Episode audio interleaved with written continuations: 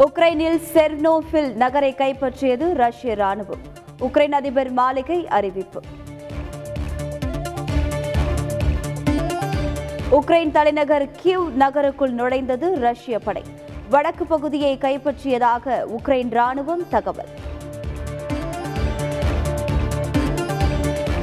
Russia நடத்திய தாக்குதலில் இதுவரை உக்ரைன் தரப்பில் நூற்று முப்பத்தி ஏழு பேர் உயிரிழப்பு. உக்ரைன் அதிபர் அதிகாரப்பூர்வ தகவல்.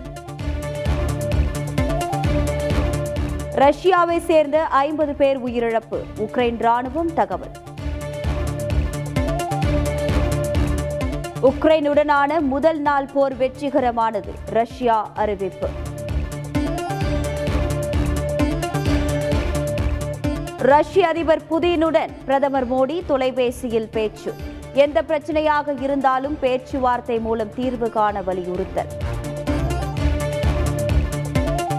பிரதமர் மோடி தலைமையில் பாதுகாப்பு அமைச்சரவை குழு கூட்டம். உக்ரைனில் உள்ள இந்தியர்களை மீட்பது குறித்து தீவிர ஆலோசனை.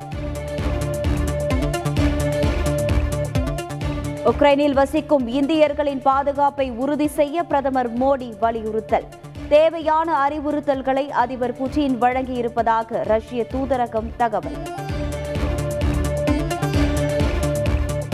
உக்ரைனில் தவிக்கும் மாணவர்களை மீட்குமாறு வெளியுறவு அமைச்சருக்கு முதலமைச்சர் மு க ஸ்டாலின் கடிதம். வந்தே பாரத் சிறப்பு விமானங்களை உடனடியாக இயக்க வேண்டும் எனவும் வலியுறுத்தல்.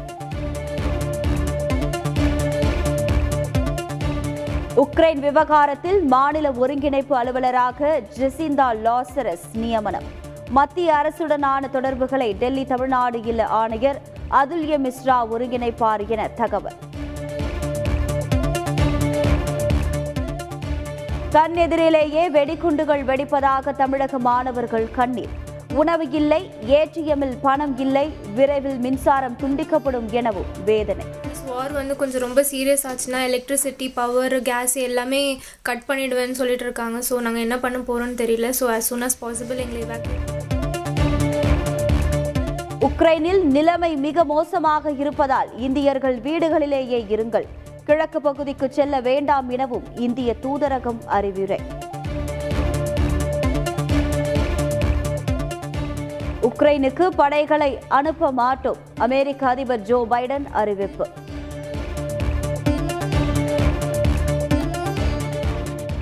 மீண்டும் சோவியத் கூட்டமைப்பை மீளுருவாக்கம் செய்ய புதின் முயற்சி என பைடன் புகார். ஏற்றுமதி கட்டுப்பாடு விதிப்பதால் ரஷ்யாவின் இறக்குமதி பாதிக்கப்படும் என தகவல். அமெரிக்காவில் இருந்து இரண்டாவது நிலையில் உள்ள ரஷ்ய தூதர் வெளியேற்றம். மாஸ்கோவில் அமெரிக்க தூதரை வெளியேற்றியதற்கு பதிலடி. ரஷ்யா மீது நிதி ஆற்றல் மற்றும் போக்குவரத்து துறைகள் மீது பெரிய அளவிலான பொருளாதார தடை விதிக்க ஒப்புதல். ஐரோப்பிய நாடுகளின் தலைவர்கள் முடிவு செய்திருப்பதாக தகவல். லிதுவேனியா நாட்டில் அவசர நிலை பிரகடனம். அண்டை நாடான உக்ரைனில் போர் நடைபெறுவதால் நடவடிக்கை. மால்டோவா நாட்டின் வான் எல்லைகள் மூடல். உக்ரைனின் அண்டை நாடு நடவடிக்கை.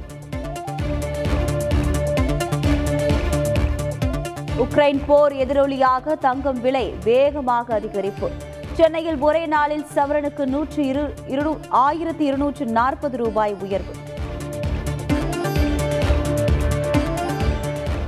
பத்திரிகையாளர் நலவாரிய குழு அமைத்து அரசாணை வெளியிட்டது தமிழக அரசு. அலுவல் சாரா உறுப்பினராக மாலை மலர் நிர்வாக இயக்குனர் ப. சிவந்தி ஆதித்தன் நியமனம்.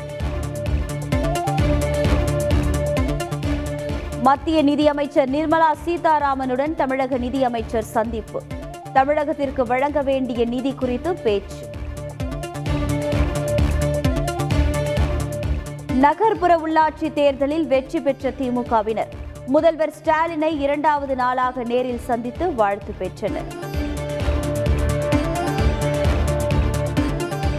அதிமுகவை விமர்சிக்க காங்கிரஸ் கட்சிக்கு உரிமையில்லை என ஓபிஎஸ் கண்டனம்.